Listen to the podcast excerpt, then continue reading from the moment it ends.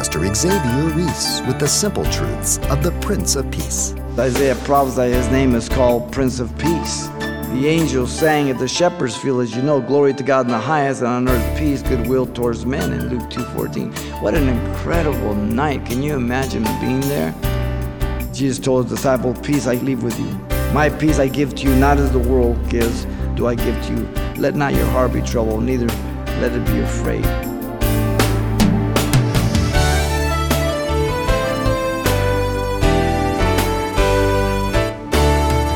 Welcome to Simple Truths, the daily half hour study of God's Word with Xavier Ries, Senior Pastor of Calvary Chapel of Pasadena, California. By now, we've all seen the images of the bedlam ensued by the doorbuster Black Friday deals, enticing frantic Christmas shoppers into the malls of America. But wasn't the message of the angel to the shepherds on earth peace, goodwill toward men? Well, coming up, Pastor Xavier sets out to decipher what has clearly been lost in translation as to the reason for the season this Christmas by pondering the simple truths of Isaiah chapter 9. Let's listen. Isaiah the prophet, in our text here, gives to us three things regarding the Messiah that were prophetic. He says, 9, verse 6 to 7 For unto us a child is born, unto us a son is given, and the government will be upon his shoulders, and his name will be called Wonderful Counselor, Mighty God, Everlasting Father, Prince of Peace. Of the increase of his government and peace, there will be no end.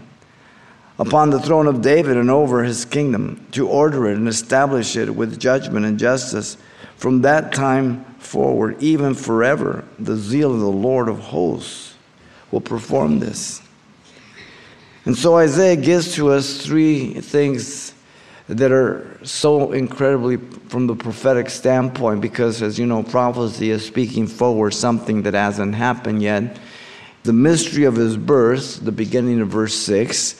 Second, the character of his kingdom in verse 7. And then you have the nature of his office at the end of verse 6 there. So the mystery of his birth comes first. Notice the prophet Isaiah here prophesied, For unto us a child is born.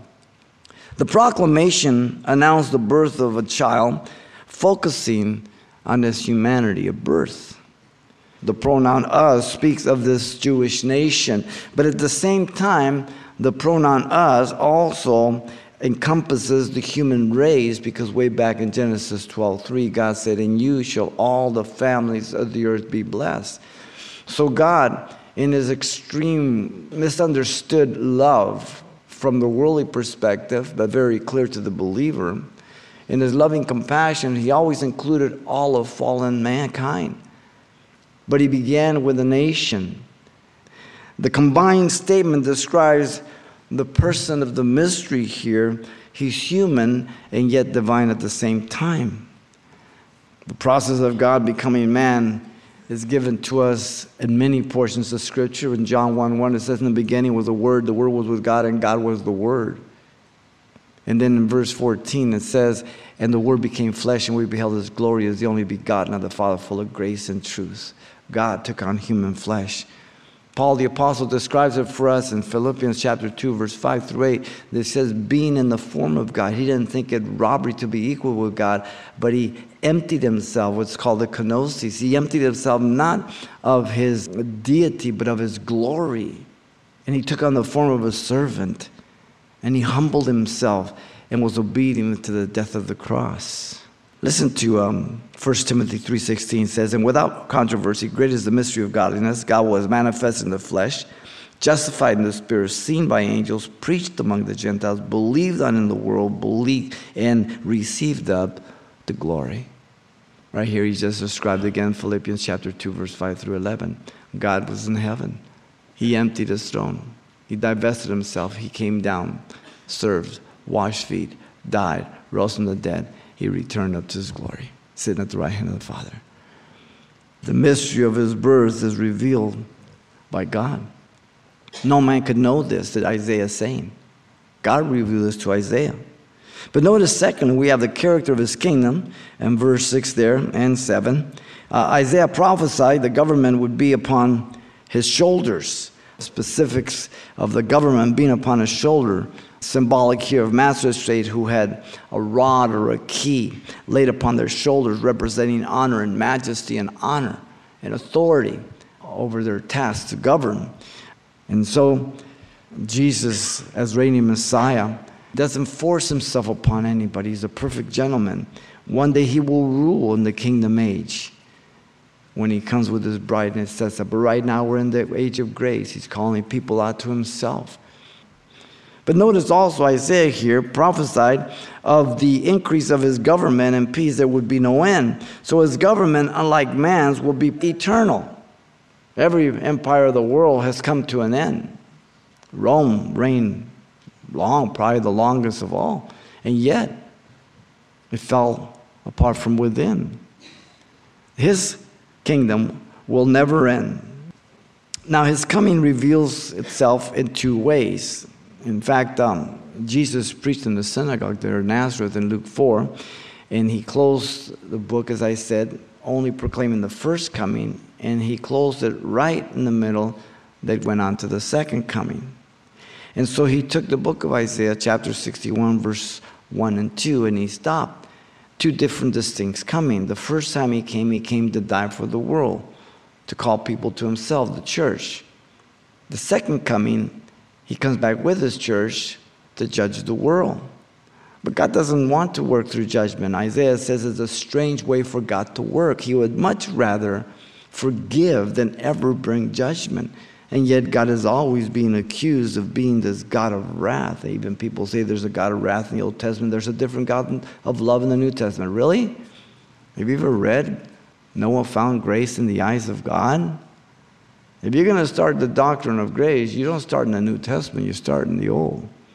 Because Noah and his sons and their wives all deserved judgment, but they believed the revelation of God, and the rest of the world was destroyed while they were saved through the flood because they believed God's word. Isaiah prophesied upon the throne of David and over his kingdom. And so here again, the fulfillment is twofold often in the Old Testament short term, long term. In 2 Samuel chapter 7, verse 12 through 16, the short term was going to be the son of David, Solomon, who would sit upon the throne. But the long term fulfillment and final fulfillment was through the seed of David, Jesus would be born. And he would sit upon his throne that would be forever. And so you have the short term as well as the long term. Paul uh, phrased it like this born according to the seed of David after the flesh in Romans 1 3. The connection. You look at the genealogy of Mary and Joseph, they both were the line of David. One of them canceled out because of Jeconiah, but the other one was. But it doesn't matter because Joseph was not the father. Mary was the mother, and the Holy Spirit was the father. So there's no violation at all through the prophecy that Jeconiah, none of his relatives, would ever sit upon the throne. So you have two genealogies that prove both of them were of the line of the throne. One is an ascension, the other was a descension. And God's word just fits perfectly all together. Notice Isaiah prophesied to order it and establish it with judgment and justice. The kingdom will be a righteous one. Um, no injustice will take place. Uh, no one will argue about the consequences of the judgment. No one will be able to say that Jesus made mistakes. He is the epitome of truth and holiness. So, true judgment, due to the fact that He sees and knows all things. True justice, for He has perfect wisdom there's no mistake possible. Notice Isaiah prophesied from that time forward and forever, so the time would be according to God's plan. Again, preparatory from the Old Testament shadows and types and, and, prophecies also. The New Testament is the fulfillment in Galatians 4 4. When the fullness of time had come, God sent forth the Son made of a woman under the law. Right on time, when the world was one under Rome when the roads were all over for travel to spread the gospel, when there was one world language, Greek, right on time, the gospel went throughout the world. But notice also in verse 7 here that Isaiah prophesied the zeal of the Lord of hosts will perform it. The Lord of hosts means the captain of the armies of heaven. God would bring to pass the birth of Jesus conceived through the Holy Spirit. Matthew 1:20. Luke tells us also. Jesus was perfect. He says, I do always those things that please the Father in John 8 29. None of us can say that. If we said that, people would laugh at us. Nebuchadnezzar declared this for all to know after he regained his sanity. He says, And at the end of that time, I, Nebuchadnezzar, lifted up my eyes to heaven, and my understanding returned to me. And I blessed the Most High and praised and honored him who lives forever. For his dominion is an everlasting dominion, and his kingdom is from generation to generation. All the inhabitants of the earth are reputed as nothing, for he does according to his will in the armies of heaven. And among the inhabitants of the earth, no one can restrain his hand or say to him, What have you done? Daniel 4 34 and 35. He's in control. Now, though he's in control, he allows free will. That bothers us. You should thank him for your free will. Because when he judges you, he judges you according to your decision. If he judged you without giving you a choice, then he would be unjust. He gives you a choice to choose. So your judgment has no excuse if you reject Jesus Christ. Choice is necessary. In the midst of our chaotic world, God is in complete control on all that is going on. Yet He is not responsible for the evil, as I said. But evil cannot thwart the ultimate purposes or will of God. And yet He is not biting His nails, wondering if He's able to fulfill the prophecies and promises that He's given to us. He knows He can. There are so many in the world today that um, mock the coming again of Jesus Christ. But it doesn't change the fact that he is coming. He is coming. 2 Thessalonians 1 6 through 10 speaks about him coming to punish the ungodly. Notice, thirdly, there in 6, the nature of his office. Isaiah prophesied his name is called Wonderful. It means extraordinary or marvelous. He's the last Adam, the one to redeem fallen man, Romans 5.12. The one just like Adam, but without sin. Adam failed, brought in sin and death. The last Adam did not fail, but he redeemed us from sin and death. He would be meek and gentle, Matthew 11 29 tells us. He would be the mediator between God and man, the man Christ Jesus in 1 Timothy 2 5. The go between, the umpire, to lay his hand on both of us. The negotiator, if you will. He would bring light to those who are darkness, give them hope in the person of Jesus Christ. Matthew 4 16, Isaiah 9 2, that we see here. Notice Isaiah prophesied his name will be called Counselor, which means advisor. Today, we're big on counselors, right? And yet, people will go to shrinks and psychologists to counsel them, and yet, many of them have messed up marriages and they're giving counsel about marriage. How interesting. They've been divorced and married two, three, four times, and yet you're there for marriage, your first marriage. What does he have to teach you? Absolutely nothing. Yet Jesus is that great counselor. He's the one that gives us wisdom if you read the Proverbs. It speaks about the godly man, the ungodly man, the ungodly woman, the godly woman, the big difference. But again, godliness is between me and God, how I live. Righteousness is how I conduct myself between you and I on the horizontal level. Without godliness, without having a relationship with God, then it's impossible for me to be moral and ethical towards you. If I don't have a relationship with God, then I use my relationship to you for my advantage, for, for what's good for me, for what's beneficial for me. The only way I can live right is if I'm right with God. So Jesus is the faithful counselor. He tells us as it is. He says, Xavier, you need to repent. He told me this in 1973. Not because he hated me, but because he knew I was headed for hell. And I had a choice to believe him and repent or to walk away. Many of my friends walked away. Others came to Christ, but few. And yet, one of my best friends just came to Christ after 40 years of praying and visiting him. So, who have you given up on? what if somebody would have given up on you? Isaiah prophet, his name is called Mighty God. Jesus is God, evident by his name, Yahweh Shua, the contraction of, uh, of Jehovah's salvation. Joshua is the name that of that contraction. Joshua is the Hebrew name of the Greek name Jesus. Jesus is Yahweh's salvation. And so Jesus is God evident from his perfection and sinlessness. He was born without sin, conceived by the Holy Spirit. He asked people, Which of you convict me of sin? In John 8 46, nobody ever took him up on it.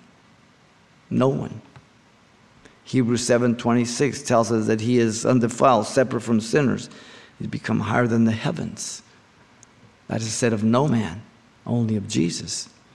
Jesus got evident from his declaration. Thomas called him my Lord, my God in John 20, 28. Thomas said, Unless I see his prints in, in, in the spear, I won't, I won't believe it. Thomas, put your hand here. My Lord, my God. The centurion at the cross says, Truly, this man was the Son of God in Mark 15 39. He's called God by the Father, and that his throne is forever in Hebrews 1 8. God the Father calls him God. Jesus, being God, is mighty. He created all things, Colossians 1.16. He destroyed him with the power of death, Satan, in Hebrews 2.14. He defied the grave, Sheol. It couldn't hold him. Acts 2.24 tells us. And he raised himself from the dead, 1 Corinthians 1 9. The Father raised him from the dead, the Spirit raised him from the dead. All the three persons of the Trinity were involved. You can't separate them. Notice Isaiah prophesied, everlasting Father, Father of eternity. The fatherhood of Jesus in view of the nature of his work of redemption and love for he is distinct from the Father. The Old Testament distinction of the Godhead is developed uh, very clearly, and it's fully developed much clearer in the New Testament. But clearly, from Genesis to Revelation, you have the Father, the Son, and the Holy Spirit. The Father set the plan, the Son was the channel, and the agent is the Holy Spirit who is working on behalf of the Son. He's a silent witness of Jesus. He never speaks of himself, he always speaks of Jesus. He never adds to Jesus' word, he never takes away from his word, he only sheds light on his words completely. And Jesus said, I and the Father are one. He who has seen me has seen the Father in John 10 30 and other passages. And so Jesus said to the Jews, Your father Abraham rejoiced to see my day, and he saw it, and he was glad. I, I say to you, before Abraham was, I am. John 8, 56 and 58. I am back in the Old Testament. Over and over again, we find Jesus declared to be God himself very, very clearly. It isn't something sporadic. But notice Isaiah prophesied his name is called Prince of Peace. The angels sang at the shepherd's field, as you know, glory to God in the highest, and on earth peace, goodwill towards men in Luke 2.14. What an incredible night. Can you imagine being there? What an incredible, incredible night. To who did he reveal this to? Shepherds, the lowest of people in the country. Jesus told his disciple, Peace I leave with you. My peace I give to you, not as the world gives, do I give to you. Let not your heart be troubled, neither let it be afraid. John 14, 27. So, Jesus is the one who gives us that peace, that peace that passes all understanding. Paul said, Therefore, having been justified by faith, we have peace with God through our Lord Jesus Christ in Romans 5 1. It's the only way. We cannot be justified by works or anything else, only by the grace and the work of Jesus Christ having abolished in his flesh the enmity that is the law of commandments containing an ordinances so as to create in himself one new man from the two jew and gentile thus making peace ephesians 2.15 the hatred between the gentile and the jew was incredible. We think about the white and black today in the world. Let me tell you do a little history between the jew and the gentile. It was horrific and yet he made peace through them you had a Jew sitting down, you had a Gentile sitting down, both born again. They were brothers in Christ. If you're a believer, don't you let anybody divide you because of your race, because your economic background, or because of anything else. You are one in Christ Jesus. If you've repented, you're my brother, you're my sister. Let no one divide you. You're not a politician, not an educator, no one. You're one in Christ. Person described the loving way God meets his need this way. Beneath me, green pastures, Beside me, still waters, with me, my shepherd, before me, a table, around me, mine enemies, after me, goodness and mercy, beyond me, the house of the Lord. And I can attest to you after 42 years of walking with the Lord, but a blink an eye. That's how fast it's been. That God has been so good. I deserve absolutely nothing that I've received. It's just the mercies of God. That's all it is, man. That you and I can fellowship with one another, that you and I can worship Jesus Christ in a country that is still free, that you and I can proclaim the good news to others, that you and I can enter into a friendship and a fellowship that is far beyond our convenience and our own selfishness, and that we can be honorable and honest and upright with each other is an absolute miracle that only God can bring about. So Jesus is quite different. That young woman was there that night, and the angel came upon her. Gabriel says, That which conceived with use of the Holy Spirit. That's how it's going to be possible. How can this be possible? Because the power of the highest shall overshadow you. Joseph's concerned. Gabriel visits him. He says, Get back, Joseph. Don't freak out. This is of the Lord. Mary, Mary. Take care of her that which is conceived in her is of the Holy Spirit. What would you have done, gentlemen? Would you have believed that your virgin engaged bride to be, found pregnant, was conceived of the Holy Spirit? Would you have been as righteous as Joseph? Or would you have taken the way out? I probably would have taken the way out. That's how bad I am. Thank God for Joseph. Isaiah has laid bare the Messiah, your Lord and Savior, if you choose Him to be so. Right now, He's just your God who created you. But what a greater gift can you give to the Lord than your heart? That He forgive you, that He give you a new heart, a new spirit, a new mind, a new hope. It's not going to be pie in the sky In fact, I can guarantee you that if you decide to be born again, you probably have uh, more difficulties to start with than solutions. Because uh, now you're light and everything around you that you've lived around is darkness. And you can't live the way you used to, but He will enable you, He will empower you, He will guide you, He will direct you, He will not leave you. He will be so faithful as you get into the Word of God, as you pray, as you fellowship, as you grow, as you walk with Him, you'll never have any complaints against Him. I guarantee you. And so, the nature of His office is to meet all our needs by the love of God. Here's Isaiah's message these three things. The mystery of His birth is revealed by God. The character of his kingdom is eternal as God, and the nature of his office is to meet all our needs by the love of God. He has no agenda. God's love gives, He never takes. He doesn't need to. Pastor Xavier Ries presenting the gift that is God's Son, Christ the Savior, this Christmas and CD copies of today's special study from the Old Testament book of Isaiah titled Jesus, God's Son and Gift are available for just $4. And by the way, we'll also be including everything Pastor Xavier shared with us the last time we were together as well. So the title to ask for once again is Jesus, God's Son and Gift. Or simply mention today's date when you write Simple Truths. 2200 East Colorado Boulevard, Pasadena, California 91107. Or to make your request by phone, call 800 926 1485. Again, that's 800 926 1485.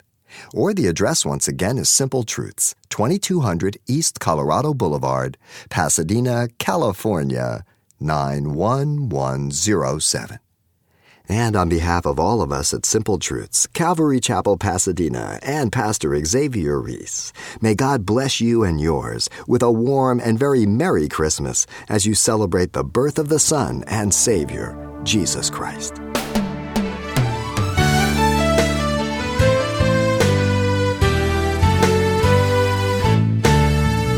Simple Truths with Pastor Xavier Ries, a daily half hour broadcast, is a radio ministry of Calvary Chapel of Pasadena, California.